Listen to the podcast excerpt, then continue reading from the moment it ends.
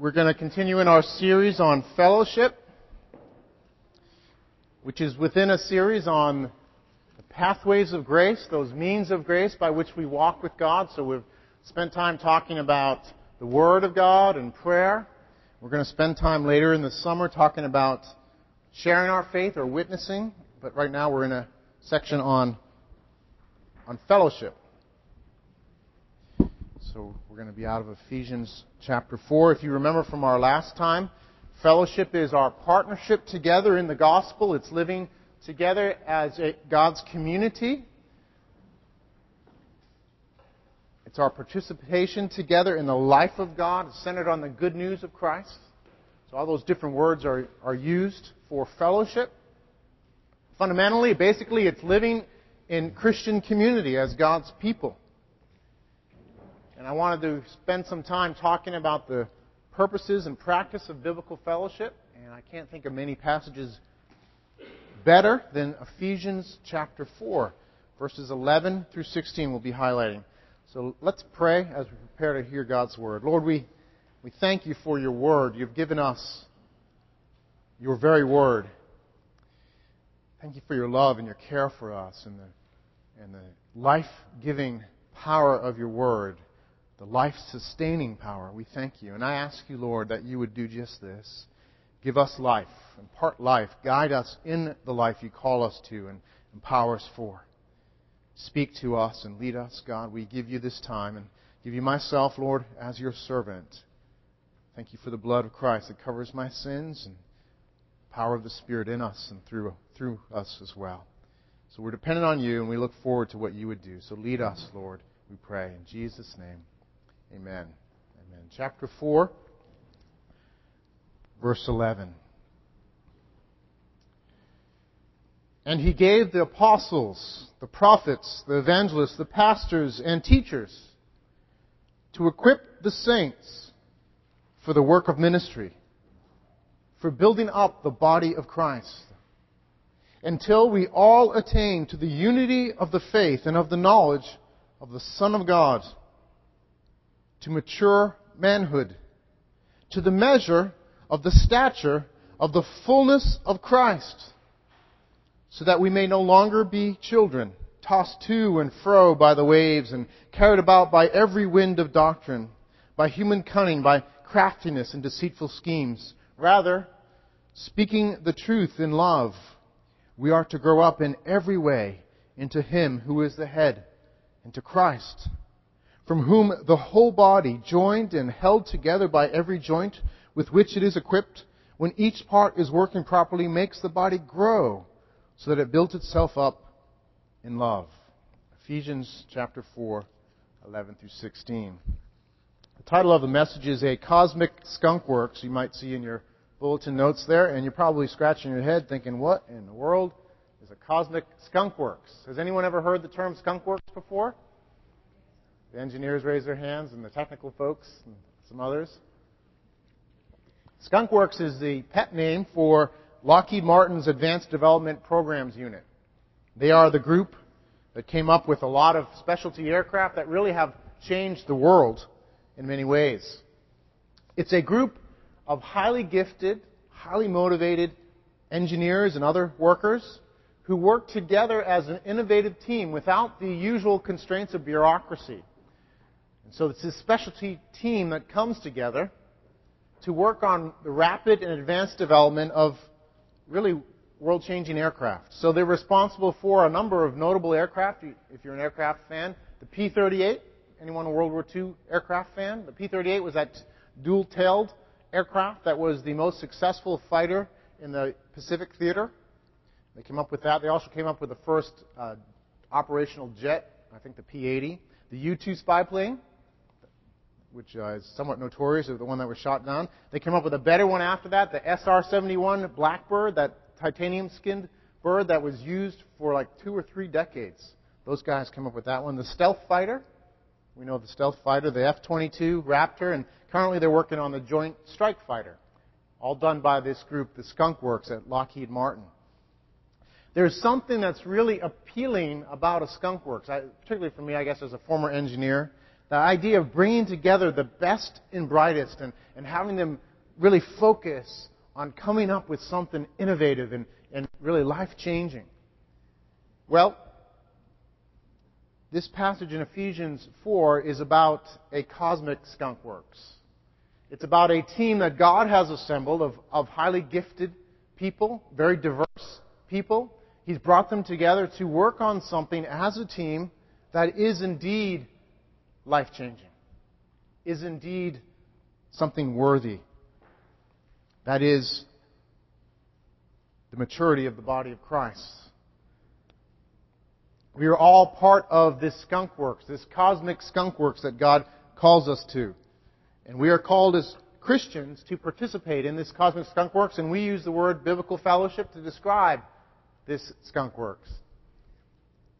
We are called to biblical fellowship, and biblical fellowship is the greatest team effort in all of history.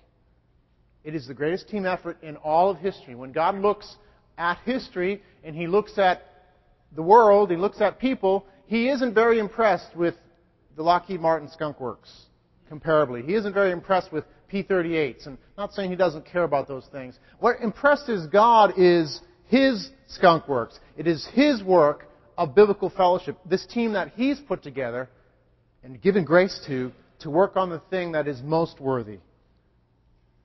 God's people together, shining His glory in Christ. So let's take a, a little bit of time to look at this biblical fellowship and this effort. We're going to do that actually in two messages, one today and one in, in two weeks, where we look at biblical fellowship. We're going to look at both what the team effort is and what the team is producing. Both what is done, how the team works, and what the team produces. So we're going to look at this particular passage to learn more about it, and let me set some context for this passage in Ephesians 4. Ephesians is a wonderful book, and this passage is a, a hinge section. If we know what a hinge does, it connects two things, right? And so this is a hinge section. It connects two sections in Ephesians. The first section in Ephesians is about the gospel, about the good news of Jesus Christ, about his life, death, and resurrection and the impact, the truth, the implications that come immediately with that truth. So the first three chapters or so are just full of wonderful, amazing statements. Chapter 1 says, Blessed be the God and Father of our Lord Jesus Christ, who has blessed us in Christ with every spiritual blessing in the heavenly places. Because of the gospel, because of Christ, God's people are blessed with every spiritual blessing in Christ. Later on, it says, In Him we have redemption. We've been bought back from our sin to Him. We have redemption through His blood, forgiveness for our trespasses according to the riches of His grace, this free gift in Christ. It continues in the first section. In chapter 2, and you were dead in the trespasses and sins in which you once walked, but God, being rich in mercy, because of the great love with which He loved us, even when we were dead in our trespasses, made us alive together with Christ. So Paul continues to bring the truth of the gospel and the implications of that truth for our lives. It goes on, for by grace you have been saved through faith. And this is not your doing, it is the gift of God. Not a result of works, so that no one may boast. For we are His workmanship, created in Christ Jesus for good works, which God prepared beforehand that we should walk in them. Wonderful news. Wonderful truth for our lives. I mean, it's just jam packed, this part of Ephesians. Goes on in chapter 2. So then, you are no longer strangers and aliens, but you are fellow citizens with the saints and members of the household of God.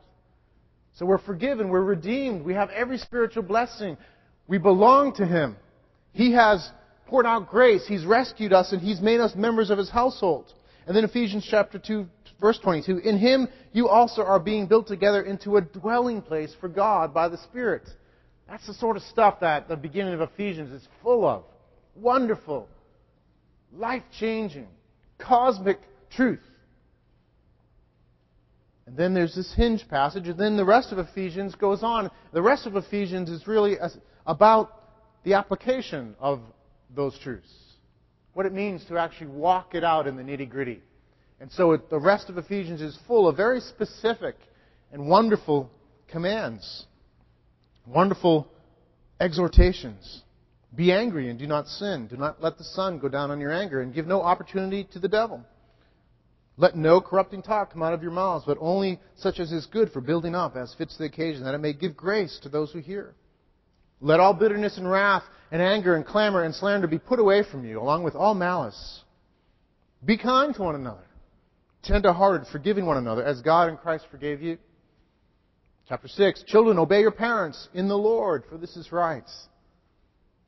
Fathers, do not provoke your children to anger but bring them up in the discipline and instruction of the Lord. So the second part of Ephesians, the second half of chapter 4 and on, contains very specific instructions, very specific applications that flow from the gospel and its truth. And so our section today in chapter 4 is a hinge between these two sections. It's a hinge and what it talks about is biblical fellowship, about the idea of relating to one another in the light of the gospel walking out in a very practical, real way the truths of the gospel. Biblical fellowship really is that hinge between the gospel and gospel truth and everyday life. It is that practice of helping each other and walking together with each other in the truths of the gospel in very real ways. So this section is put here with much wisdom. It connects these two things. So, we're going to talk from this. We're going to learn about what is biblical fellowship, what are its key elements, what are its mechanisms, how does it work, but also what does it do? What does it produce? What's the goal of biblical fellowship? Actually, in these uh, verses, 11 through 16, it, it contains all that. And I thought I could do it in one message, but as I prepared, I recognized I just can't. There's just no way. Uh, maybe someone more eloquent and gifted than I could do it, but with my limitations, I need to divide it into two messages. So we're going to first look at the goal of biblical fellowship. We're going to kind of do it backwards. We're going to look at what biblical fellowship produces. The next time we will look at how it works. What are the mechanisms? What are the workings of biblical fellowship? So, walking through the verses a little bit. Verse 11 talks about these gifts, these people, team leaders really. The apostles, the prophets, the evangelists, the pastors, and teachers. These are the team leaders. Their job is to lead the team and to provide the team, to enable the team to do its job. Their, their job is not to do the work. Their job is to prepare the team members to do the work. So verse 11 is about the team leaders. We'll, we will talk a little more later on that. Verse 12 talks about the team members who do the work. Equipped by the team leaders, the team members. Now that is you and I. That is all of us as a church. We are the ones who do the ministry. All of us are ministers. Actually, it would be somewhat inappropriate to call a pastor a minister because his job is to equip the ministers, which is you guys. You are all ministers. You're the ones called to do the work. And then verse 13 hits on our, our focus for today. The team leaders are to lead the team members to produce the team effort, to produce the team results. And those results are in verse 13 until, it says, this is the result, until we all attain to the unity of the faith and of the knowledge of the Son of God, to mature manhood, to the measure of the stature of the fullness of Christ. What biblical fellowship is producing, is meant to produce, is right here in verse 13. We are to attain to the unity of the faith and the knowledge of the Son of God. So we are, that speaks of the gospel. To mature manhood. To mature manhood to the measure of the stature of the fullness of Christ. Now, you might be wondering, mature manhood, uh, what do you mean? Is that the goal of mature manhood? I mean, I kind of do that on my own as time goes by.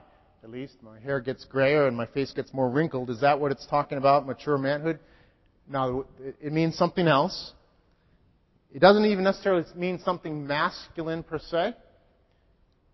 I think we, the way to understand what mature manhood is, is to look at the second part of verse 13.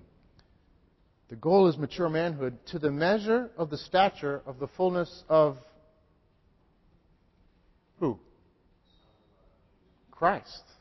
So mature manhood is to look like Christ. That's mature manhood. That's the goal.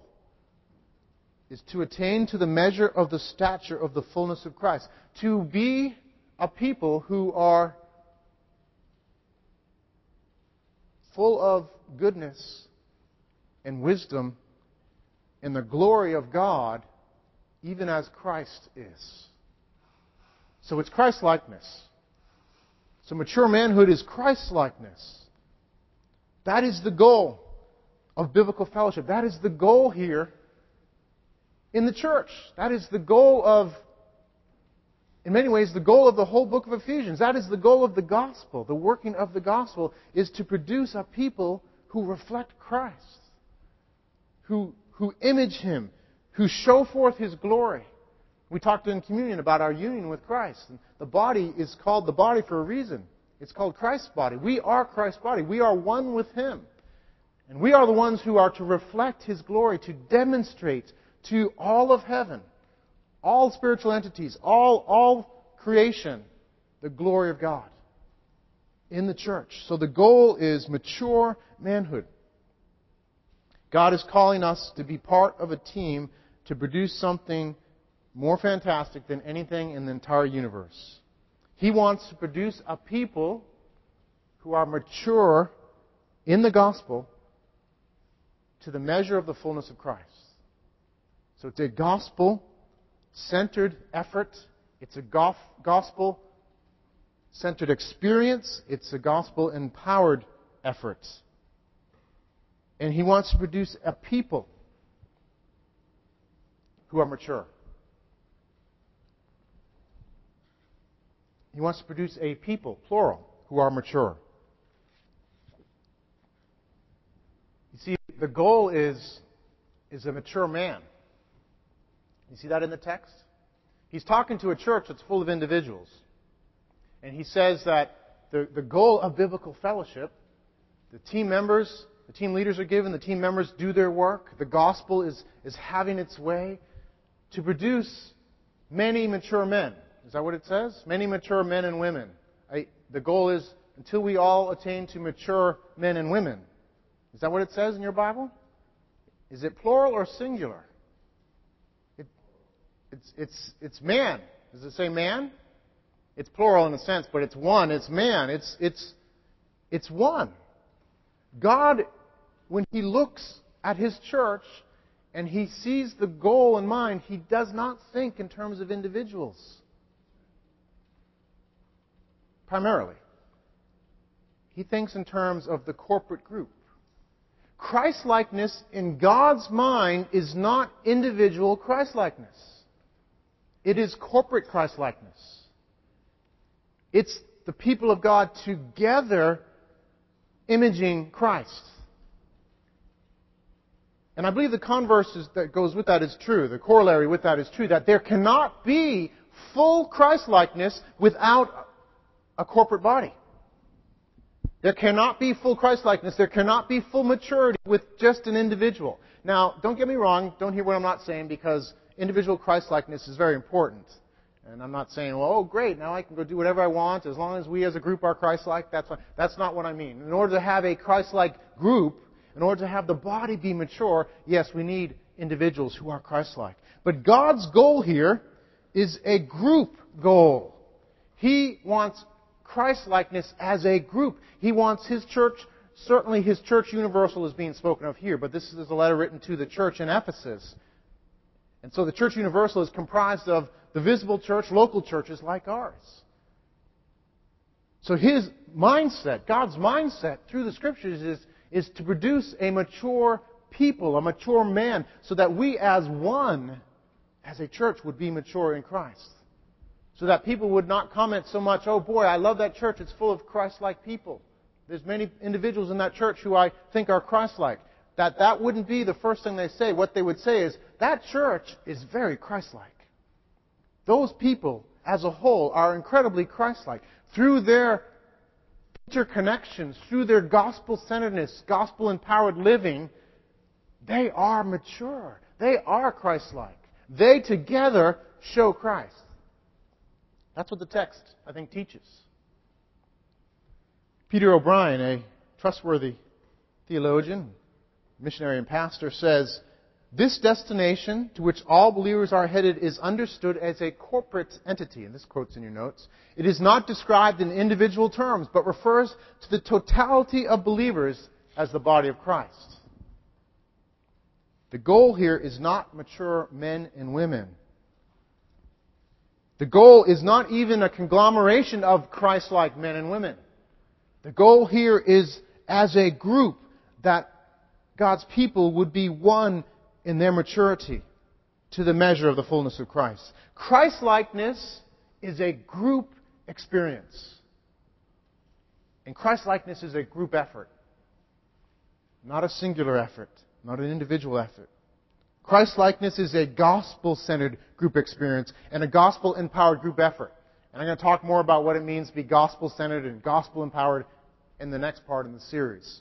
And that's a key element in this. It's not just a group effort, it's a gospel centered group effort, gospel empowered group effort.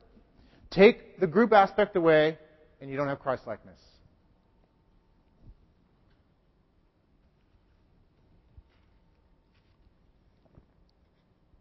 Does that shake your world up a little bit? Shakes mine up a little bit. Because I don't think of life that way. I'm a Westerner. I live in the Western Hemisphere. I'm an American. Even more so, I'm a New Englander. And I don't conceive of life that way. I think it's part of human nature to do it, but I also think it's just part of what we grow up in. Part of our culture. We are rigorously trained to think as individuals. Now, there are merits to that. I'm not trying to say, forget the individual thing, become part of the blob. I'm not saying that. There's, there's, there's merit to that. But we are rigorously trained to think that way. And when I wake up in the morning, my first thoughts are not, oh, I'm part of a corporate group. And then I start thinking that way. I think about myself. And I evaluate my day and what I'm going to do, or what I need to do, and what it's going to feel like to me, and what's going to be the results for me. That's what I think like. Now, part of that's human nature, but part of that is just our culture and our mindset. And Ephesians 4 invades that in my life and says, no, that's not the Christian life. Your success, Paul, as a Christian, is not merely whether you walk with Christ and you obey God today, though that's important. Your success as a Christian is if you contribute and serve and are part of the whole body obeying and mirroring Christ as a group. Now, the alternative in this section is described in verse 14.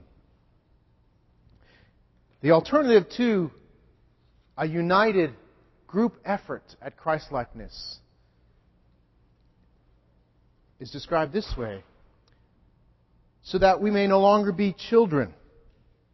The word can also be translated infants, babies.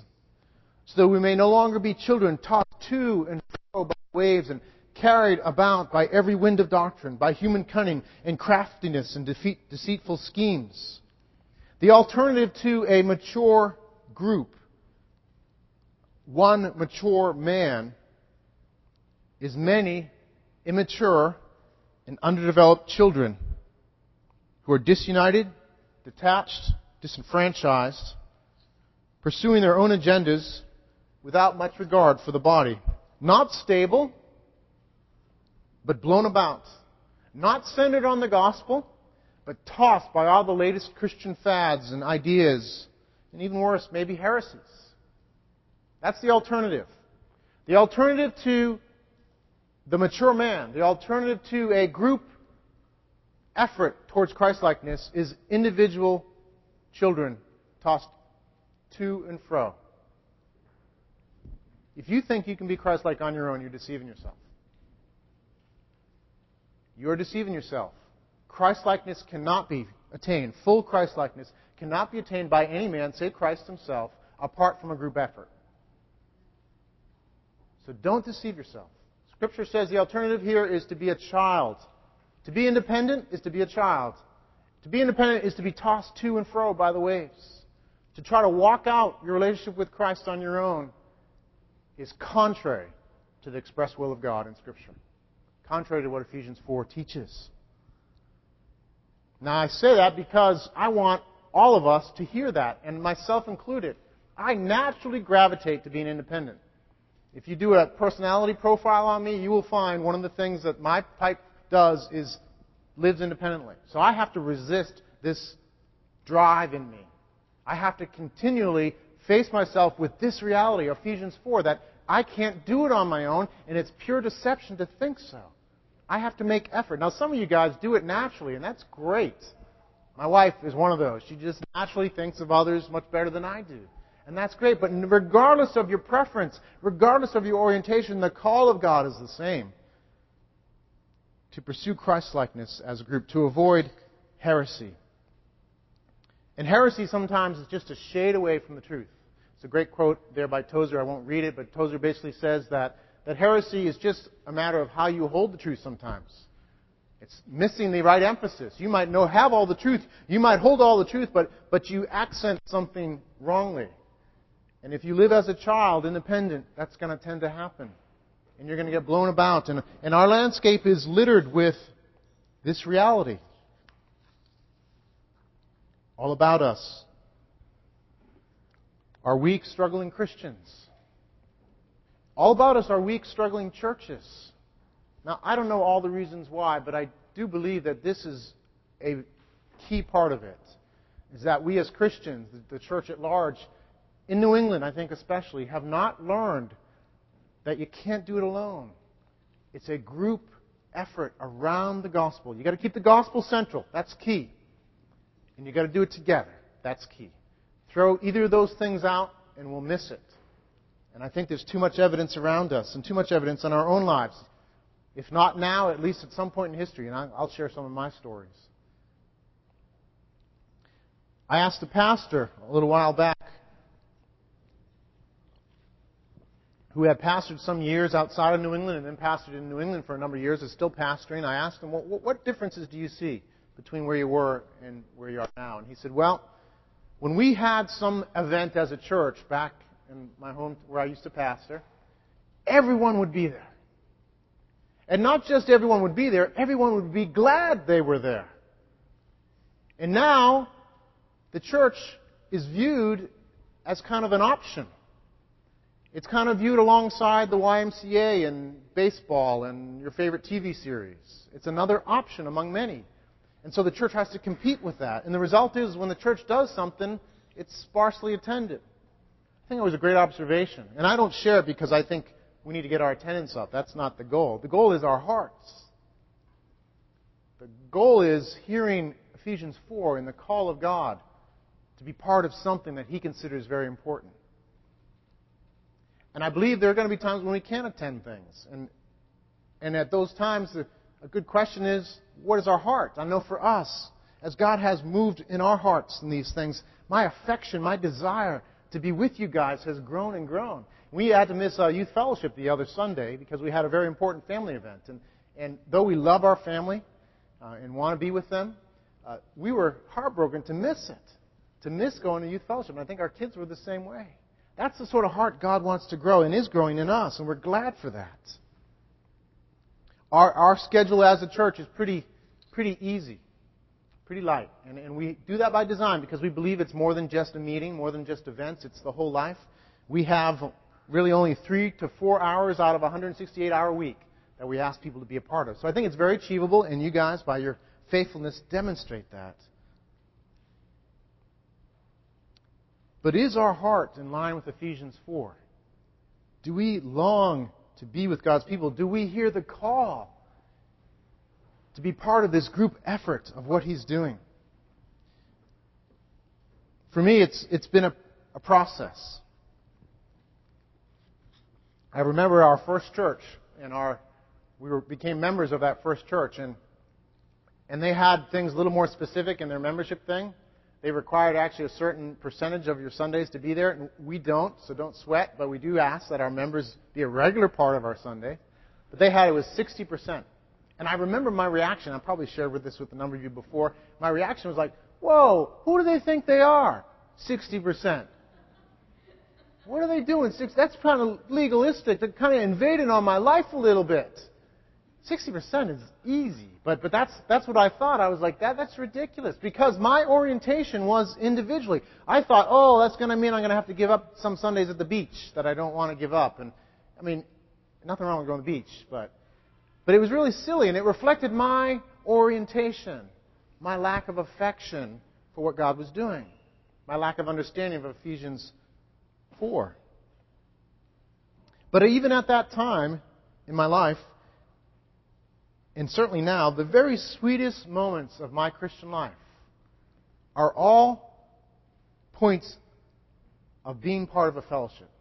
My high points in my Christian life are not individual experiences before God, are not individual Christlikeness. No, though I think there's some degree of that. Don't get me wrong. But but my high point when I look back on my life, and even at that point when that 60% thing bothered me, they were all related to being part of a fellowship. They were all related to being in church. They were all related to having deep relationships in the context of the gospel. All of them. And I think that's true, and that's by design. That's how God has designed it. And, and if you look at history, really all the high points of Christianity have been when God has raised up such a group. When He has created people who together say, Amen, we love the gospel, and we want to walk in the truth of that. So if you look at history, the early church. That, that was what characterized them. They were so significant in that that the world took notice. They changed the Roman world by their Christlikeness.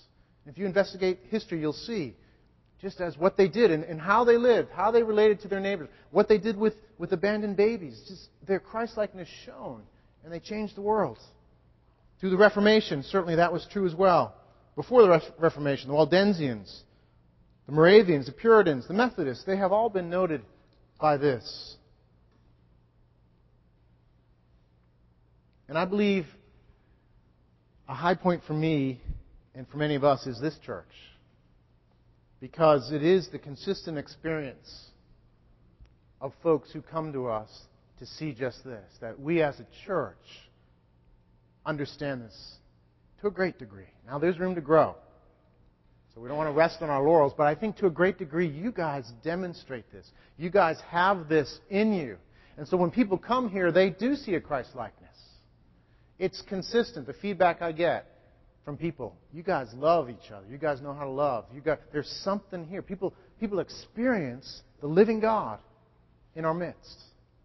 I want you to be encouraged by that. I hear that again and again. Just last week, someone who knows us who was a guest here, said, The grace of God is all over you guys.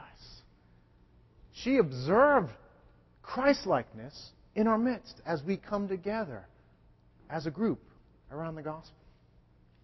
So be encouraged. God is doing that. But also be hungry for more. Understand this truth. Walk in this truth. May we grow more and more. May we resist this cultural trend, this natural orientation we might have to live our lives independently, to consider the truth of Ephesians 4, to let it have its way.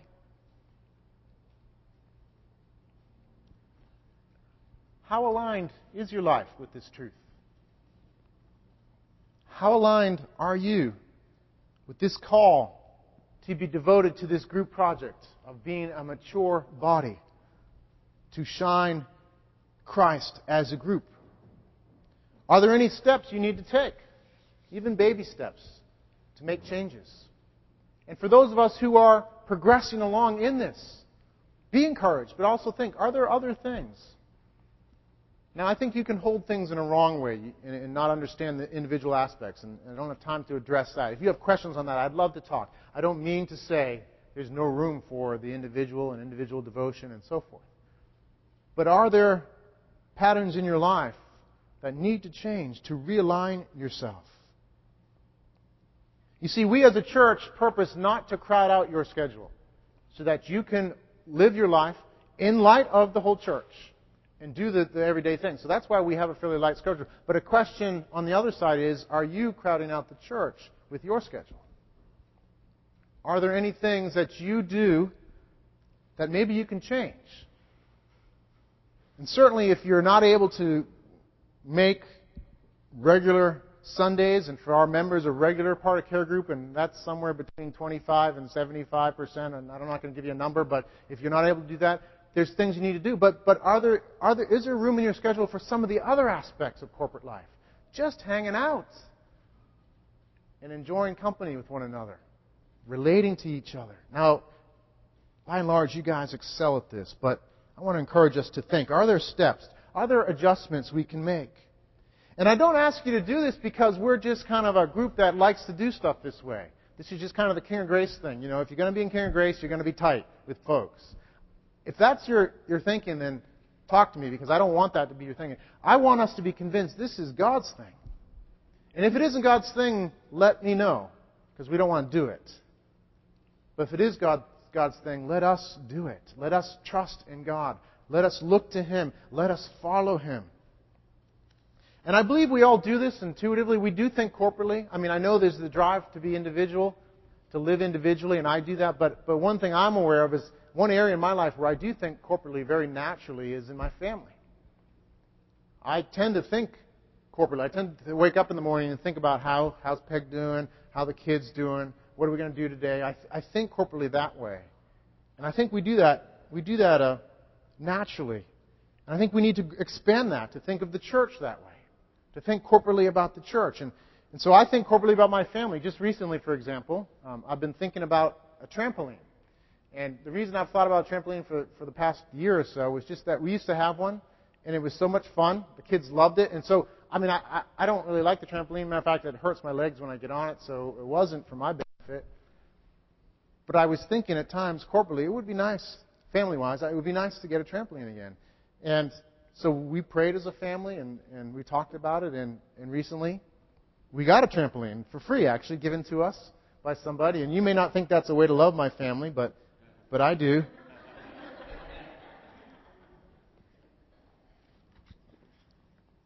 And so this great delight I took that we got it, that God provided it. And the kids, I love watching them bounce on the trampoline. It's like fishing. I, I love to fish. I like to watch my kids fish even better.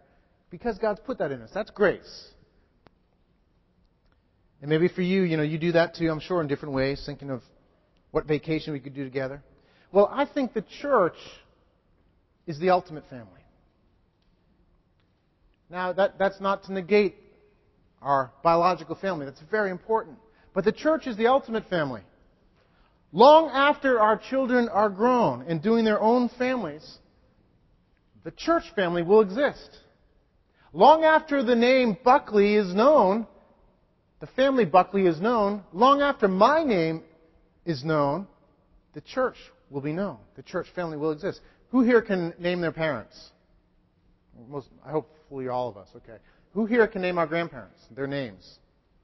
Okay. Who here can name their great grandparents? Not me. Oh, that's really good. Great great grandparents. You don't know the great grandparents' name? All after all that work they put in and all the things they did for you and how important family life was to them, you forgot their names? Yeah, I mean, that's normal, isn't it? What about your great great grandchildren? They're not going to remember your name, but they're going to remember the heritage of walking with God's people.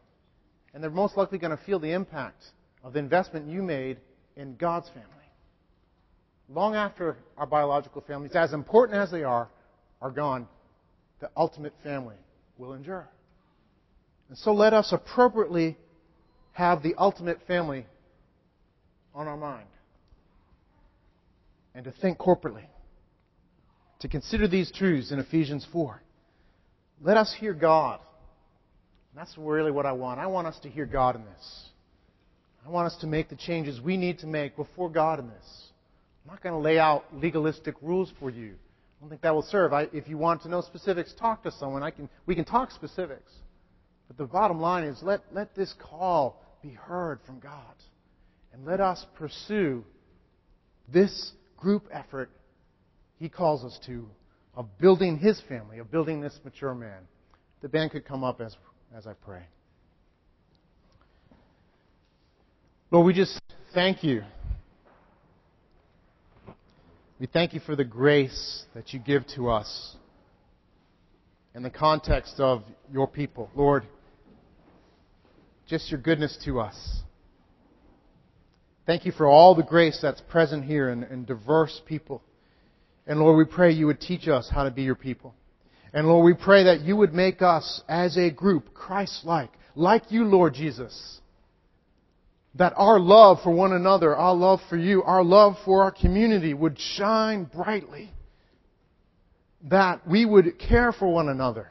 We would walk in the depths of truth and glorious riches of the gospel. And we would shine and share these riches to those around us, to this community. Build the mature man here, Lord, by your grace and for your glory. We thank you.